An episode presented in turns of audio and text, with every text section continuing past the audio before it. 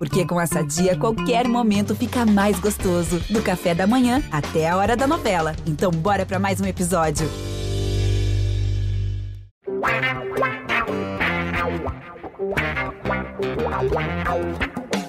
dois na barreira, correu, o rei atirou, gol! O cara manda a sua samba, botou a samba, botou na frente a bola, o time sempre chegando a chance de mais um gol! Gol! Neymar pode bater de primeira!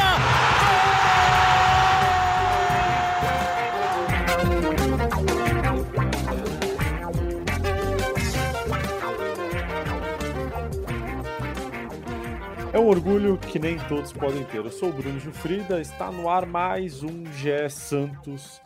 Mais um Gé Santos depois de um jogo difícil, de um resultado que não agradou a torcida, com certeza não agradou jogadores, comissão técnica, diretoria.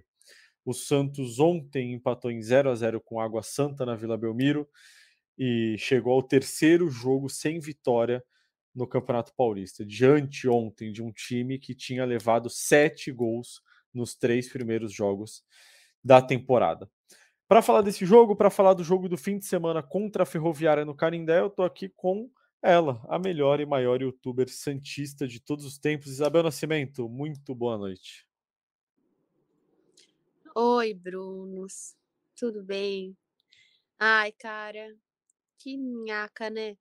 Cada dia mais triste, cada dia mais tenebrosa essa fase do Santos. Eu acho que ontem até fiz um vídeo um pouco drástico aí para a Globo, no meu canal também, mas eu acho que é muito difícil. Eu acho que para todo mundo que fala pra gente, né, assim, vocês que cobrem o Santos também há tanto tempo, pra gente ter calma, né, para entender que é início de trabalho, não dá para ter calma, né, porque eu acho que a gente já tá entrando num terceiro ano exatamente igual, e, não, e é uma coisa que eu sempre lembro que você falou uns podcasts, há uns anos atrás já, que você falou assim que, acho que era o exemplo que você tinha dado do Corinthians, né, que até o Corinthians ser campeão da Libertadores, ele tentou muitas vezes estando na Libertadores, e eu sinto muito isso com o Santos, só que o direto oposto, né, o Santos, cara, é eminente que se o Santos continuar assim, ele vai cair, o Santos não aguenta mais um, dois, três anos assim. Né, ele tá brincando com o rebaixamento em qualquer competição que ele, não, que ele disputa. Ele só não brinca na Copa do Brasil e na Sul-Americana porque ele não tem como, senão ele faria isso também. Então eu acho que a situação é muito difícil. Ontem, como torcedora, eu me senti bem arrasada com o que aconteceu com o Ângelo. Eu acho que... Eu não estou falando de violência, né? Eu sei que também eles devem sofrer muito na internet, nas ruas de Santos, até por Santos ser uma cidade um pouco menor, mas... Pra mim, eu senti bem ofendida, assim, sabe? Eu não sei como vocês, com esse olhar mais racional, sentiram, mas eu entendo que pra ele também não tá fácil, que pra ele também ele preferia estar em qualquer outro lugar do mundo, disputando coisas maiores, só que o que ele tem pra hoje mesmo, com propostas ou não, né, é o Santos. E, e não só me doeu o xingamento do Ângelo pra torcida, mas essa instauração do caos que a gente já viu tantas e tantas vezes, né? Torcida brigando, clima ruim... Aí daqui a pouco vai dar umas dez rodadas, vão falar que a culpa é do Odair. E a gente, foi exatamente o que a gente falou no último podcast, né? E vou pedir o Elano. Então, sei lá, eu acho que é muito difícil o momento do torcedor, porque não é aquela coisa, ah não, mas o Rodrigo Fernandes, o Soteldo, o Ângelo e o João Paulo estão machucados. Quando eles voltarem vai dar tudo certo. Não, parece que a gente tá esperando isso faz muito tempo. Então, sei lá, acho que essa é a minha abertura deprimente aqui, porque de fato a gente tenta, tenta, tenta, mas... Hoje não tá dando para tirar nada de positivo do Santos. Eu vou, antes de introduzir o meu xará, Bruno Gutierrez, que também tá aqui conosco para esse podcast, eu vou te dizer o que o Robert, que jogou no Santos, disse hoje na nossa live sobre isso do Ângelo. É, ele lembrou episódios em que ele também foi xingado e tudo Queria mais. Queria dizer que eu só fiquei triste que não fui chamada, hein? Quero falar então, isso aqui publicamente. Você seria chamada. Que não fui sabe chamada, foi, entendeu? Sabe qual foi a, o grande, a grande questão? Você trabalha, né?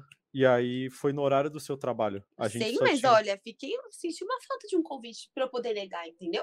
Ah, senti entendi, desculpa. De então na próxima, invite, na próxima, favor, mesmo, okay? mesmo sabendo que você vai negar, eu vou te convidar, tá bom? Não, dependendo mas... do horário de verdade, assim, dependendo do horário, eu faço questão de participar, até coloco meu almoço. É só combinar com a minha chefe. Chefe, vou então almoçar fechado, três horas. Fechado. Porque ontem na redação, ó, a galera já ficando sabendo das nossas D Rs aqui. Ontem na redação, eu comentei com o Iago ainda, eu falei, pô, mano, caramba, pena que a live vai ser três horas, porque eu queria muito que a Bel participasse e tal, mas aí eu vi o horário que você tinha mandado que podia o podcast, mas então, fechado, tá? Na próxima você estará tá presente. Bom. Combinado? Muito obrigada. Mas agora pode falar com o Robert. Então, tá bom. Ele é mais importante que eu. O Robert disse que ele evitava responder torcedor porque é, ele dizia que ele precisava primeiro fazer algo em campo para depois mandar torcedor calar a boca, pôr a mão no ouvido, pôr o dedo na frente da boca. Mas ele sempre evitou responder o torcedor, discutir e tudo mais. Porque se ele estava sendo xingado, se estavam criticando ele, é porque ele estava jogando mal. E eu acho que faltou um pouco disso ao Ângelo, assim. Eu acho que hoje em dia é, tem muito mais coisa envolvida, né? Antigamente o jogador não passava a semana inteira na rede social sendo xingado, no Instagram sendo xingado, todo mundo dizendo que, que ele não sabe jogar bola e tudo mais. Era só no estádio. Mas eu acho que eu acho que o Ângelo poderia é, seguir um pouco esse conselho, assim. Você faz um gol, faz um gol e na hora que for comemorar, põe a mão no ouvido, manda a torcida ficar quieta e tal, mas eu acho que você, pô, trocar xingamento com o torcedor ali não é a melhor da, das atitudes, até porque o Ângelo tem cem jogos no profissional e três gols. Ele não tem feito nada de demais para poder discutir e com Bruno, o torcedor. E tem um outro ponto aí, né, antes do outro Bruno, coitado, né, ele vai falar daqui a uns cinquenta minutos, é, dele falar e tudo. O Ângelo está trabalhando, né? Eu acho que, assim, quem está no estádio, eu, não, eu sei que tem gente que é um animal dentro do estádio, sabe, assim, mas existem dois tipos de pessoa ali dentro. Uma pessoa trabalhando e uma pessoa curtindo seu tempo, que eu sei que ela se acha que é dona do clube, ela se acha dona de, dos atletas, e as pessoas falam coisas inconsequentes. Mas, assim, eu acho que também são momentos que você não pode entrar no nível dessa pessoa para você reagir. Então, ontem eu também eu senti muito isso do Ângelo, porque assim, o torcedor não está bravo com o Santos, com o Ângelo. O torcedor está bravo também com o acúmulo de episódios que vem acontecendo nos últimos três anos. E o Ângelo responder, eu penso muito, por exemplo, no que o Gabriel faz toda vez que ele pisa na, Bel- na Vila Belmiro. O que, que ele faz? Recebe xingamento o tempo todo, faz um gol, ganha e manda a gente calar a boca. Já tomei cinquenta uhum. vezes o Gabriel manda. E se ele falar de novo, o que, que eu vou fazer? Vou xingar o Gabriel e ele vai mandar calar a boca, provavelmente. Pronto, só que ele visão. espera fazer alguma coisa e vem exatamente. Gabriel, a última vez, ano passado, dois a um Flamengo, o que ele fez no final da partida? Foi exatamente na frente da torcida. Não é bobo. Por quê? Porque Sim. ele entrou e virou o jogo. É isso. Com certeza, mas a gente vai falar mais ainda desse assunto, Ângelo, da, do empate do Santos, e para isso, chega mais, Gutierrez. Entre aqui, sem pedir licença, já que a gente já falou aqui por cinco minutos sem deixar você participar.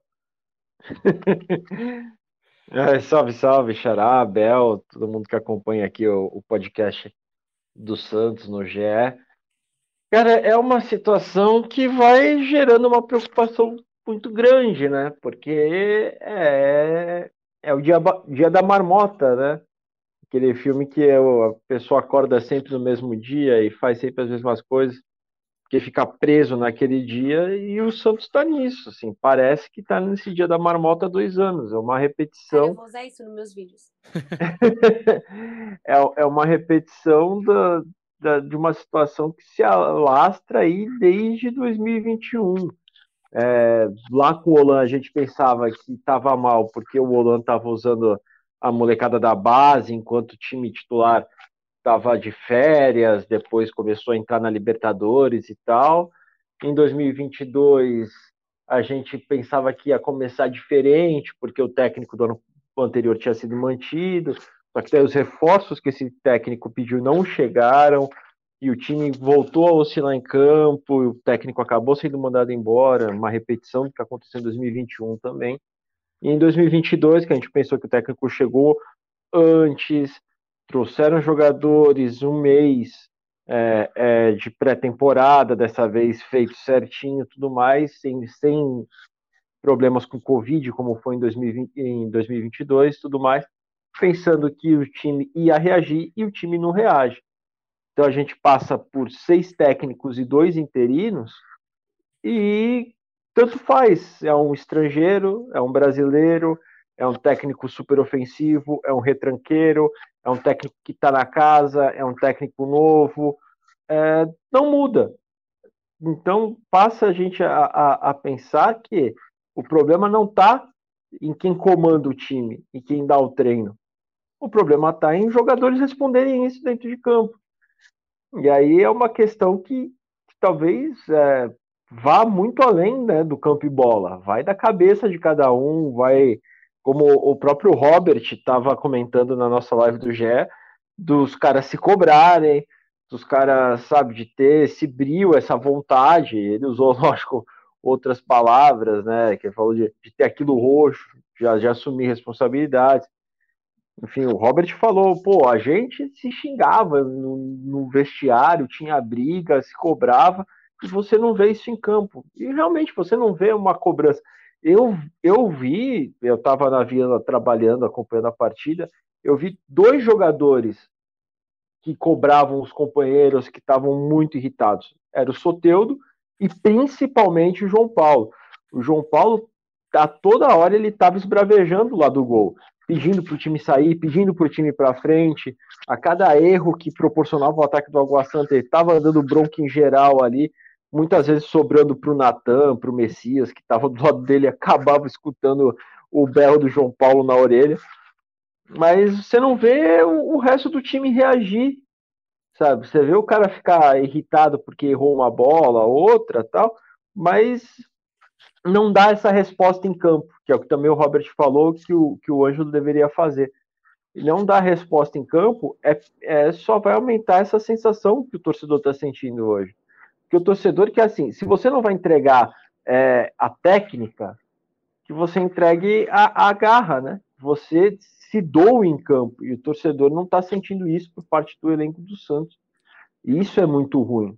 Porque às vezes o cara está se entregando. Ontem eu, eu achei uma boa partida do Sandri, por exemplo. O Sandri sempre foi muito cobrado por intensidade. E ontem o Sandri teve intensidade. Ontem o Sandri soube marcar. Ontem o Sandri não fez faltas estúpidas, como já rolou em algumas vezes, quando ele até fez aquele pênalti contra o Fluminense, quando o Santos estava ganhando, e, e, e o pênalti que gerou a virada do Fluminense na partida, no ano passado. Então, o Sandri, por exemplo, deu uma resposta melhor em campo. Só que a gente precisa ver essa resposta também de outros jogadores, de outros jogadores que a gente também espera um pouco mais, que a gente já viu entregarem mais, como o próprio Ângelo, como o Lucas Pires, o, o próprio Marcos Leonardo, que ontem... É, foi praticamente nulo na partida, mal tocou na bola, é, também não se apresentava muito ali para receber, para criar uma jogada, acabou ficando um pouquinho mais isolado lá na frente. Então, são uma série de fatores aí que começa a preocupar realmente. E se não preocupar a ponto de vamos lutar pela terceira vez contra o rebaixamento, o, o Santos, e principalmente o presidente Andrés Rueda, que se preocupa muito com as finanças, ele tem que se preocupar que mudou a regra, por exemplo, da classificação da Copa do Brasil. E o estado de São Paulo tem seis vagas. Se você não ficar entre os seis primeiros, você não vai para a Copa do Brasil no ano que vem. E aí pesa também a questão financeira. Como você vai fazer um orçamento sem um orçamento da Copa do Brasil, que é, que é o campeonato que mais paga no futebol brasileiro? Então, são outras preocupações também que começam a crescer e que é bom o presidente Andrés Rueda abrir o olho, porque vai precisar valorizar o Campeonato Paulista se quiser entrar na Copa do Brasil de dois mil e vinte e quatro. E só uma coisa também, Bruno, que assim, outra coisa que eu acho que eu como torcedora consigo falar que é deprimente, é porque assim, eu não vejo o Odair como um cara teimoso, como um cara com algumas peças que ele, nossa, não tira por nada.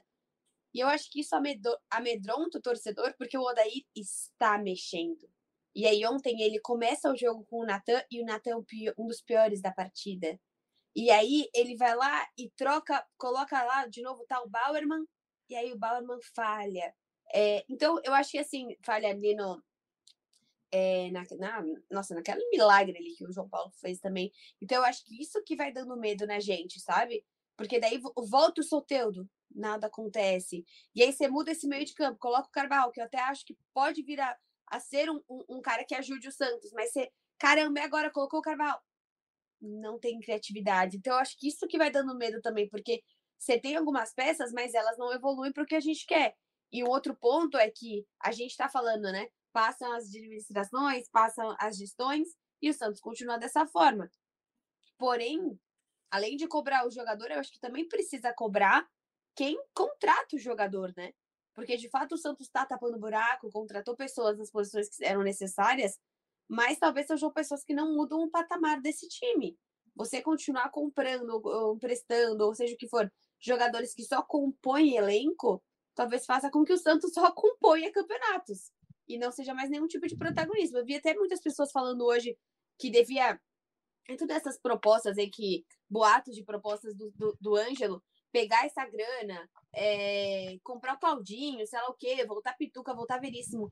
Eu acho que é um Santos que, infelizmente, se não se endividar, vai acabar acontecendo exatamente o que o Bruno tá falando.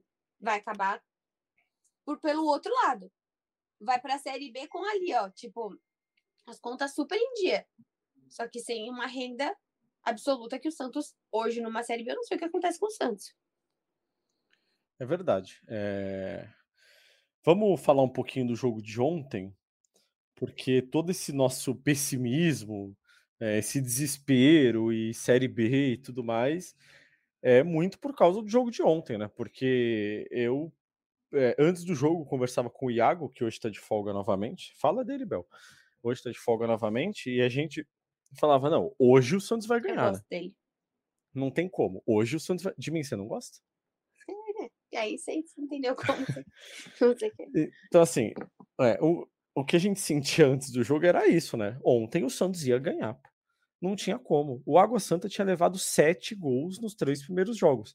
E, mais uma vez, como eu falei em todos os lugares, no Twitter, na minha análise de hoje, não é desrespeito. A gente está trazendo números. O Água Santa levou sete gols em três jogos e é um time que não está em nenhuma divisão do Campeonato Brasileiro. O Campeonato Brasileiro tem as séries A, B, C e D. O Água Santa não está em nenhuma dessas séries. Ele não disputa o Campeonato Brasileiro. E o Santos, no primeiro tempo, não é que não conseguiu fazer gol. O Santos, no primeiro tempo, foi pressionado pela marcação alta do Água Santa e não conseguia sair jogando. Isso, se isso não é, chega a bater um desespero nos jogadores, ligar um sinal de alerta é, no volume máximo, eu não sei o que vai ser capaz de acontecer. O que, que você sentiu vendo o jogo ontem, Bel? Ah, o meme do Léo continua, né? Vontade de chorar e morrer, porque eu acho que é desesperador. Eu não senti tanto quanto o São Bernardo. São Bernardo, por quê? Acredito que o São Bernardo seja um time mais organizado. Então, eu acho que, assim, o Água Santa, como você bem tá colocando, por mais que as, as piores, as grandes chances foram do próprio Água Santa, né? Não foram do Santos. Mas, em alguns momentos, o Santos conseguiu ter algum tipo de reação. O Santos estava com posse de bola. Com o seu Bernardo, eu senti que nem posse de bola o Santos tinha. Então, eu acho muito difícil, porque é um Santos que é que você trouxe. No melhor dos cenários, dentro de uma Vila Belmiro. E, cara, como o torcedor tá indo, né? A gente tá falando de um feriado municipal aqui em São Paulo, de um jogo nove e meia da noite, super tarde, e a torcida mesmo assim compareceu. Então, cara, é, é, é muito ruim, assim, é muito ruim, porque você não vê uma jogada, e esses a gente fala, putz, mas não tem como, como falar mal dos jogadores, é muito é começo, eles estão sendo pressionados. Gente, erro de passe, erros de passes curtos, erros de cruzamento, erro de escanteio, são erros básicos que a gente está vendo. A gente não está aqui questionando que o Lucas Pires fez um, um cruzamento e o Marcos Leonardo errou na bike que ele tentou fazer. Não é isso. É, teve uma bola que o Ângelo tentou finalizar, que ele chutou extremamente fraco. Foi não, uma das e passe no bolas. Meio de campo, assim, de dois metros, exatamente, sabe? Exatamente. E eu sei até uma hora que acho que o Ângelo deu de letra, o Ângelo deixou passar, assim, no momento que não tem como fazer isso. Qualquer jogador hoje tira a bola do Santos. Então, isso é precário. Qualquer saída de bola do Santos é, pre... é extremamente prejudicial. E, assim, hoje é um Santos que parece que começa o jogo, a gente ficou aqui, ah, não, o Santos não tem identidade. O Santos hoje tem uma identidade. É um time que faz totalmente a ligação direta. Ela, ela, ele exclui o meio de campo, chuta a bola lá na frente e fala, adeus, Ará, quem conseguir pegar essa bola, tomara que seja o Soteldo. Fim. Esse é o Santos de hoje. Só que você tem um Marcos Leonardo lá longe, que parece que está em outro estádio, porque a bola não chega nele, que vai ter que... Ou, ou o Odair vai ter que jogar com dois atacantes, fazer, sei lá, um quatro quatro dois, deixar duas pessoas lá na frente, porque o Marcos Leonardo, do jeito que ele tá hoje, ele vai ter que voltar mais para buscar a bola. Não tem como, essa bola não tá chegando nele. O Odair vai ter que mudar taticamente esse time. Então, eu acho que é, é muito ruim, porque desde o começo, eu preferia que acabasse zero a zero. Porque tinha mais chances do Santos tomar gol do que fazer. E você, Xará, o que, que você sentiu vendo o jogo de ontem na Vila Belmiro? Eu senti um time que é muito nervoso e sem confiança. É, esse foi até outro ponto também que a gente debateu um pouco na live, né? Falta confiança para o jogador dar um passe, falta confiança para o jogador tentar um drible, falta confiança para o jogador tentar uma tabela. É, e, e isso é visível, assim, é, o Nathan foi um jogador que deu para sentir é, é, em alguns momentos é, essa falta de confiança, sabe, é uma falta de confiança, por exemplo, de tentar abrir numa ponta para o Ângelo e, e passar para receber, e daí ele vai tentar fazer um, ele não tem confiança para fazer o passe, mas ele tem confiança para driblar, e daí ele vai tentar driblar dentro, quase dentro da, da área do Santos, para sair jogando, sabe? Um risco muito maior. É, é, essa falta de confiança aliada ao nervosismo é o que gera a, as a, atitudes erradas, né? Tomar uma atitude errada, tomar uma iniciativa errada e, e gerar um contra-ataque, gerar uma oportunidade de gol para o adversário. Eu vejo isso de, de, de, do time de maneira gera, geral, assim, não é o caso, se tem o Nathan, só que é como exemplo, não é um caso isolado. A gente vê muito isso. E é um time que... Muito pelo contrário, né, Xará? Antes fosse um caso isolado. Antes fosse só, só o caso do Nathan. É um time, por exemplo, no intervalo contra o São Bernardo, o Odair falou, conversou com o elenco, porque eles estavam fazendo muita ligação direta na partida contra o São Bernardo. E daí tentou se controlar isso. Eu acho que esse papo do jogo contra o São Bernardo entrou em campo ontem contra o Água Santa, que daí, ao invés de exagerar na ligação direta, o time tinha medo de fazer a ligação direta.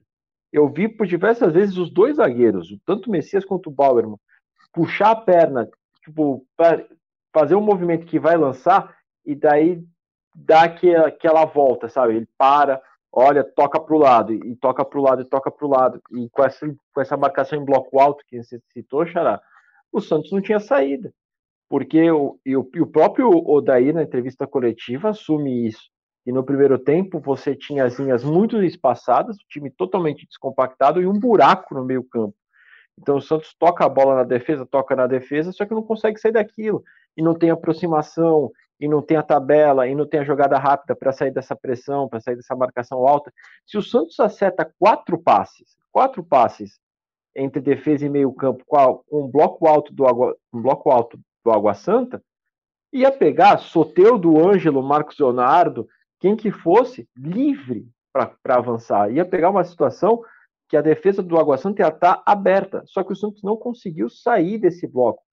O Água Santa marcou quatro defensores do Santos com dois jogadores. É, é, é incrível como um time que até ontem era o lanterna do Campeonato Paulista conseguir mar- marcar o Santos pressionando e dois jogadores serem responsáveis por marcar uma linha de quatro defensores e terem sucesso nisso. Então, é, é, é muita coisa assim que o elenco também tem que absorver isso e falar, pô, não é possível que o, o, o lanterna do campeonato com dois jogadores consegue anular toda a nossa saída de bola. Ô, Bruno, é, tá. Tem uma informação aqui do Twitter que é... Informação do Twitter é ótima, né? Fonte do Twitter. Mas é do Gabriel Carvalho, que acabou de aparecer aqui na minha timeline, que o Santos venceu sete dos últimos trinta jogos do Paulistão. É sobre eu, isso, eu, entendeu? É, eu vi, é, é, eu vi é esse isso, tweet, né? Também. Então, cara, isso é muito louco. De você, é por, acho que é exatamente por isso que, a gente, que não dá para as pessoas chegarem e falarem nossa, mas vocês já estão criticando. Não, cara. É porque exatamente dos últimos três paulista, paulistões... Paulist, Três campeonatos paulistas. Paulistões. Ah, muito obrigada. É isso, cara. Sete dos últimos trinta. É, é esse o cenário. E, e é uma coisa até que eu comentei com, com o Xará, Bel, é, fora aqui da, da live, da live do, do nosso podcast, é que, assim, ano passado, por exemplo, o torcedor santista se irritava porque o Santos tomava a frente na partida, daí o time se desequilibrava e dava a bola para o adversário e sofria o empate. Isso aconteceu contra o Ituano, aconteceu contra o São Bernardo, aconteceu em, contra o Guarani e em outros jogos do, do Paulistão. Esse ano, o time não está nem fazendo o gol, não está nem agredindo o adversário, ele tó, só está sofrendo. São quatro jogos em que o Santos saiu atrás em três, e só não saiu atrás ontem porque o João Paulo fez um milagre no primeiro tempo. Então, é, é assim, é, vai decaindo, sabe? É cada vez uma situação pior, cada vez uma ameaça mais constante de, de, de tudo por água abaixo, e não chegamos nem em fevereiro. É... É isso que incomoda mais. A gente não, não vê nenhuma perspectiva de melhora para o Santos. É, eu acho que é, é uma situação muito complexa, assim, porque o Santos, como a gente falou no começo do nosso podcast, vem flertando com rebaixamento ou minimamente com campeonatos abaixo do esperado, assim, há três anos, né? Esse é o terceiro ano, aliás, há dois anos. É, e esse elenco, grande parte dele já viveu tudo isso, assim, né? Tipo, o elenco não foi reformulado nesse período. Passou por várias reformulações e... Não, é o mesmo elenco. Em que situação psicológica será que esses, que esses jogadores estão nesse momento, assim? É, que força que eles têm? No que que eles acreditam? Será que eles acreditam que podem brigar por alguma coisa, Abel, nesse campeonato? Assim, será que no primeiro dia de trabalho, quando eles chegaram no C T para se apresentar, eles chegaram pensando que seriam campeões paulistas ou chegaram pensando assim, ah, vai ser mais um ano aí, né, que a gente vai, vai tentar alguma coisa? Ah, Bruno, eu quero achar que não. Eu quero achar que eles não achavam que ia ser campeão, mas que achava que ia chegar numa semifinal. É, é o mínimo que eu espero de um jogador do meu clube que acha que vai chegar na semifinal do campeonato regional. Eu acho que ninguém continua no Santos, aceita continuar no Santos, porque você tem uma proposta de ir embora. Claro que você tem contratos e tudo, mas você pode tentar ir embora, pode fazer o que você quiser. Agora, sim, você aceita continuar nesse time sem você minimamente achar, acreditar no projeto, acreditar no Odair, no Falcão, nas peças que chegaram, para você minimamente ser semifinalista, aí eu acharia desesperador essa mediocridade que o Santos está, de nem os atletas de início acharem que qual, talvez conseguiram chegar numa semifinal. O que você acha, Xará? Você acha que o Santos iniciou essa temporada com os jogadores acreditando que podiam brigar por alguma coisa ou que seria só mais um ano? Porque o ponto que eu quero chegar é o seguinte, eu acho que esse elenco não acredita em mais nada, assim, que esse elenco não tem mais força é, psicológica e motivacional para fazer algo diferente. Assim, eles caíram num buraco do qual eles não conseguem sair. É, parece, eu tenho essa sensação de que a cada troca de técnico a situação piora. Normalmente, quando troca de técnico, joga bem uns três jogos e aí piora e tal. Nas últimas, não teve isso. Com o Orlando Ribeiro, jogou bem um jogo contra o Palmeiras e o resto foi desesperador. Com o Odair, jogou bem quarenta e cinco minutos contra o Mirassol, no seu segundo tempo de jogo contra o Mirassol, e depois foi tudo por água abaixo. Parece que o Odair jogou onze coletes para cima na, na reunião do condomínio dele, lá em Santos, e aí onze vizinhos dele pegaram os coletes e foram para o campo ontem. Porque eu me nego a acreditar que os jogadores que jogaram ontem não tenham capacidade de ganhar de dois a zero do Água Santa, ou minimamente jogar bem. Então parece que são jogadores que têm capacidade, mas que não têm nenhuma conexão entre eles, que eles não conseguem formar um time. E, e a gente é, esperava que essa conexão viesse até pelo período que eles fizeram, né, de pré-temporada, que o elenco inteiro viaja para Atibaia, e aí tem esse período aí mais próximo, né, um convívio é, maior. A gente sabe que os jogadores também gostaram, né, apesar de a gente saber que jogador de futebol não gosta muito, né, de concentração, mas que eles gostaram de ter ido para Atibaia, de ter esses dias é, o grupo fechado. O Odair, a gente sabe que é um técnico que gosta de conversar com os jogadores, que gosta de, de trocar essa ideia, de trocar essa, essa experiência com os jogadores, de ver onde o jogador se sente melhor, mais adaptado para desempenhar a função. tenta passar também para o jogador o que ele espera do, do jogador em campo, o que ele quer pedir para o jogador fazer e entrar num consenso ali, tudo, né? É um técnico mais conciliador, mas o elenco realmente a gente não, não sabe, né, em que situação se encontra, se, se é possível ainda vir um salvador da pátria. Eu não falo isso nem em questão de técnico, eu falo em questão de jogador, de vir aquele jogador que vai, sabe, fazer um cento e oitenta nesse elenco e, e fazer o time é, mudar esse marasmo que vive, ou se, se isso iria resolver, se um, dois, três jogadores é, um nível mais elevado iria resolver, iria ter a capacidade de mudar é, esse elenco inteiro.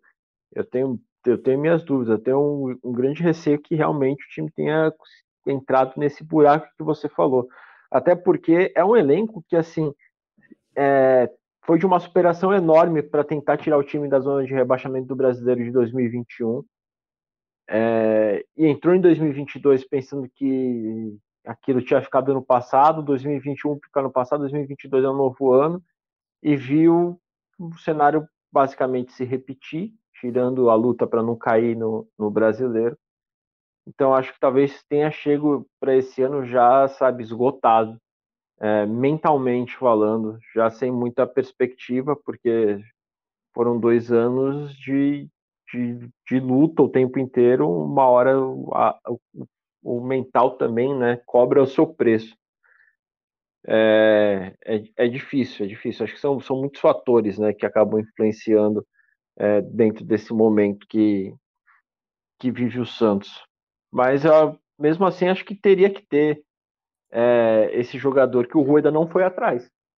É, não existe um jogador que você fala que é o reforço de peso. Você não pode considerar o Mendonça, mesmo ele sendo o melhor jogador do Ceará no Campeonato Brasileiro do ano passado, um reforço de peso. O Messias não é um reforço de peso, o Dodi não é um reforço de peso, é, o João Lucas não é um reforço de peso, o Vladimir retornando não é um reforço de peso.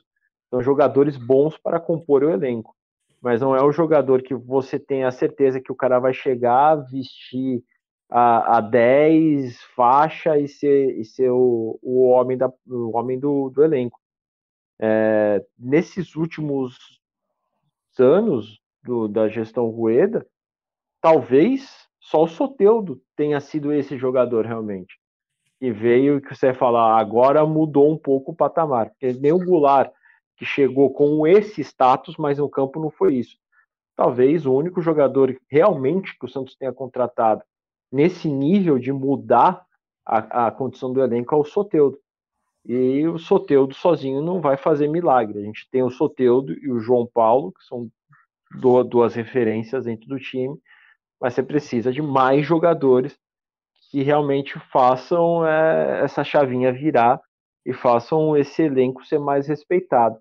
É, e daí o Rueda gosta muito de usar o exemplo do Bandeira de Melo, da questão da austeridade e de contratações, respeitando os limites, mas o Bandeira de Melo, para ser campeão da Copa, o Flamengo foi campeão da Copa do Brasil mesmo no período de, de austeridade, e contratou o Elias, que vivia um, um momento gigante. O Elias foi o principal líder daquele time do Flamengo, campeão da Copa do Brasil, e o Elias potencializou outros jogadores que, nas mãos de, de, um, de um técnico mediano, com um elenco mediano, não ia sair nada dali.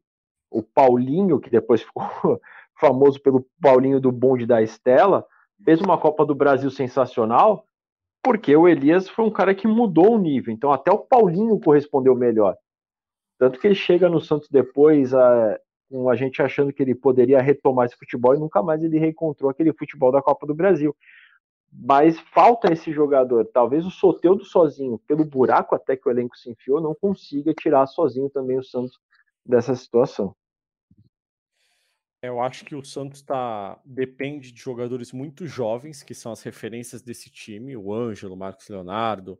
O lateral esquerdo hoje é super jovem, que é o Lucas Pires. O meio de campo é formado por jogadores relativamente jovens.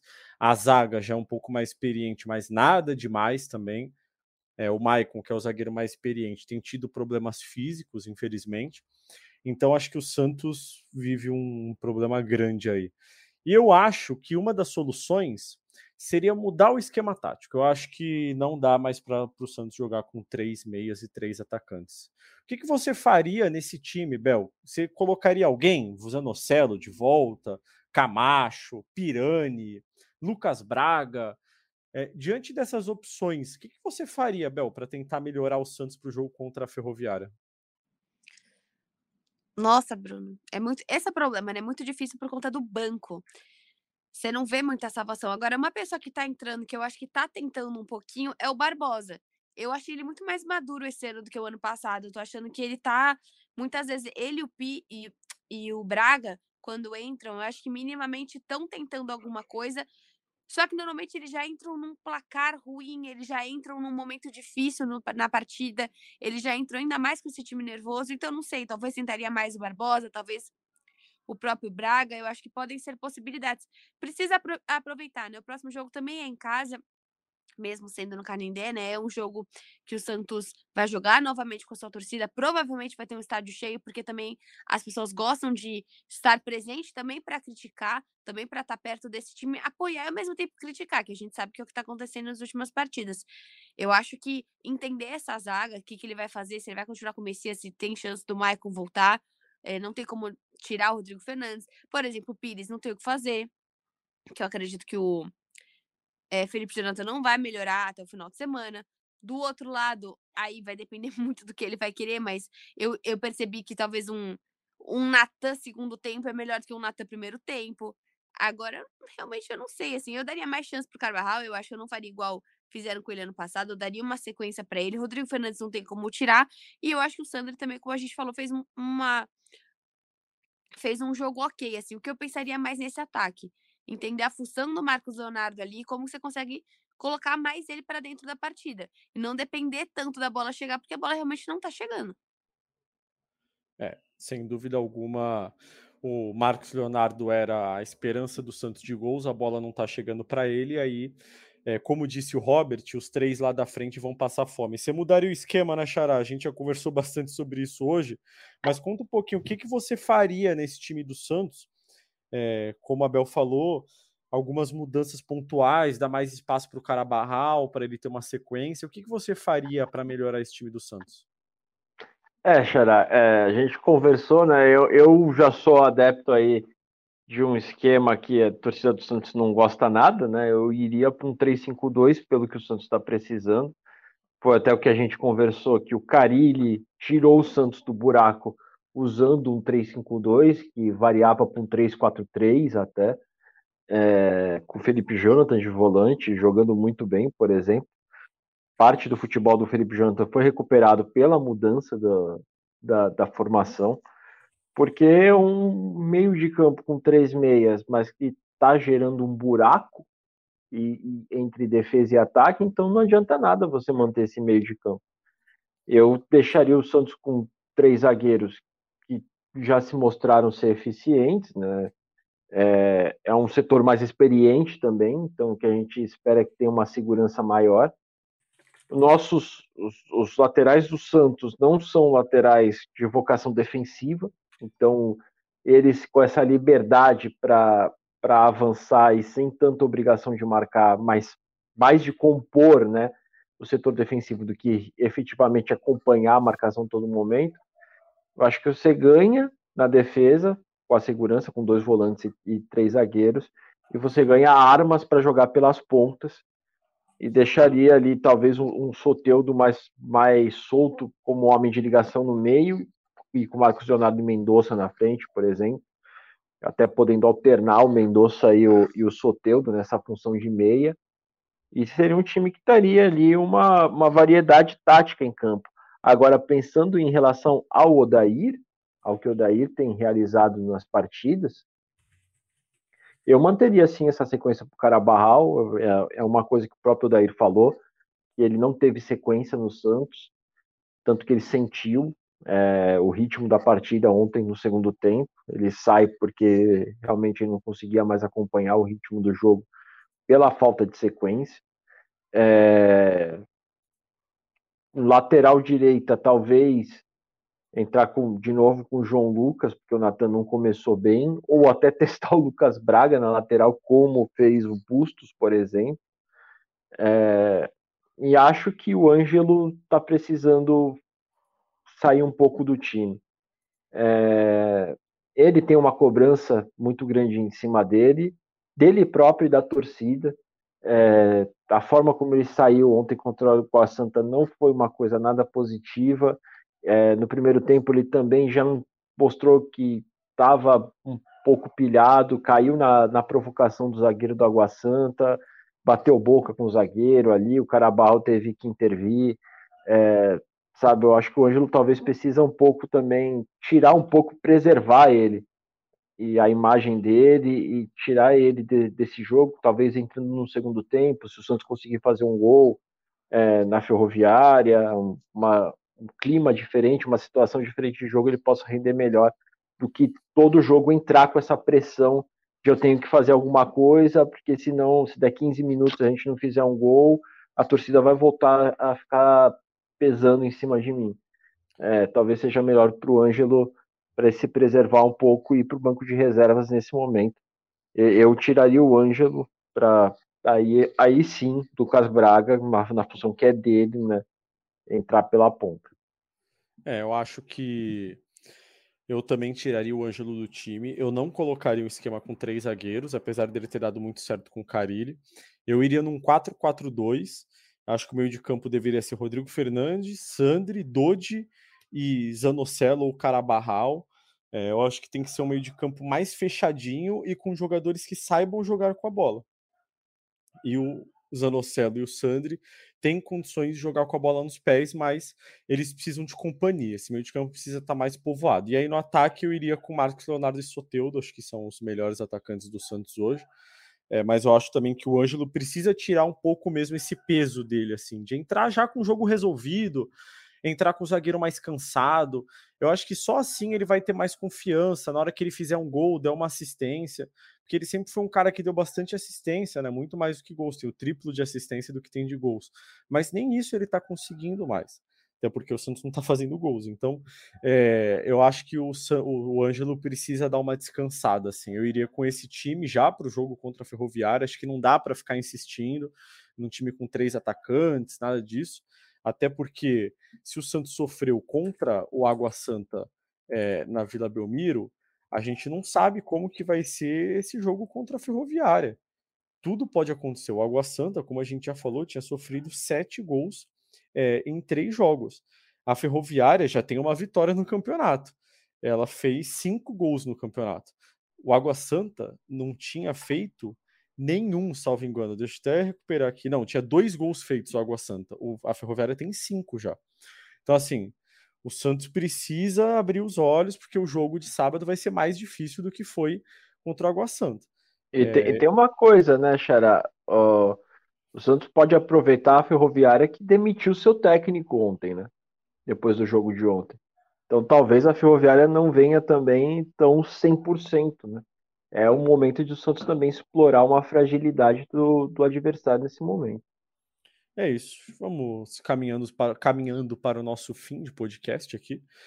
É, lembrando que o Santos entra em campo novamente no sábado contra a Ferroviária às seis e meia no Canindé. Se você não sabe como está o Canindé ou como chega no Canindé, nosso grande amigo Iago Rudá fez uma matéria que foi publicada na terça-feira, mostrando como é que está o estádio, as condições do estádio. Corre lá no gê ponto globo barra Santos, que tem essa reportagem. E agora a gente vai para os palpites. Eu vou começar hoje. Hoje eu vou começar porque normalmente vocês começam, e aí vocês falam meus palpites. Meu palpite para sábado é dois a um para o Santos. Cara, eu vou de um a um, infelizmente. Eu acho que vai ser um jogo duro e eu não vou apostar na vitória dessa vez. Tomara que eu esteja bem azarada. Eu não vou.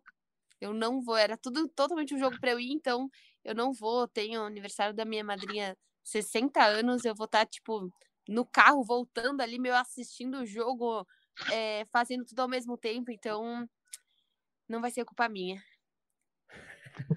E para você, Guti? Eu acho que vai ser um a zero, Santos, gol do Eduardo Bauermann. Já, já dou até o gol, vai, vai que dá certo. Bom, então é isso, pessoal. É, eu acho que a situação do Santos tende a melhorar se o Odair se mantiver no cargo, se o Santos não nem cogitar a demissão do Odair por enquanto. Acho que ele precisa de tempo, é, mas o Santos precisa contratar. Acho que o recado está dado, está claro, as atuações, o campo diz, e o campo fala, como os jogadores dizem, o campo fala. O é, campo chora nesse momento, né? É, e o campo tem chorado, não tem falado. O Santos precisa de reforços. Muito obrigado pela audiência de todos, quem ficou até o fim. É, a gente volta na segunda-feira com mais um Gé Santos.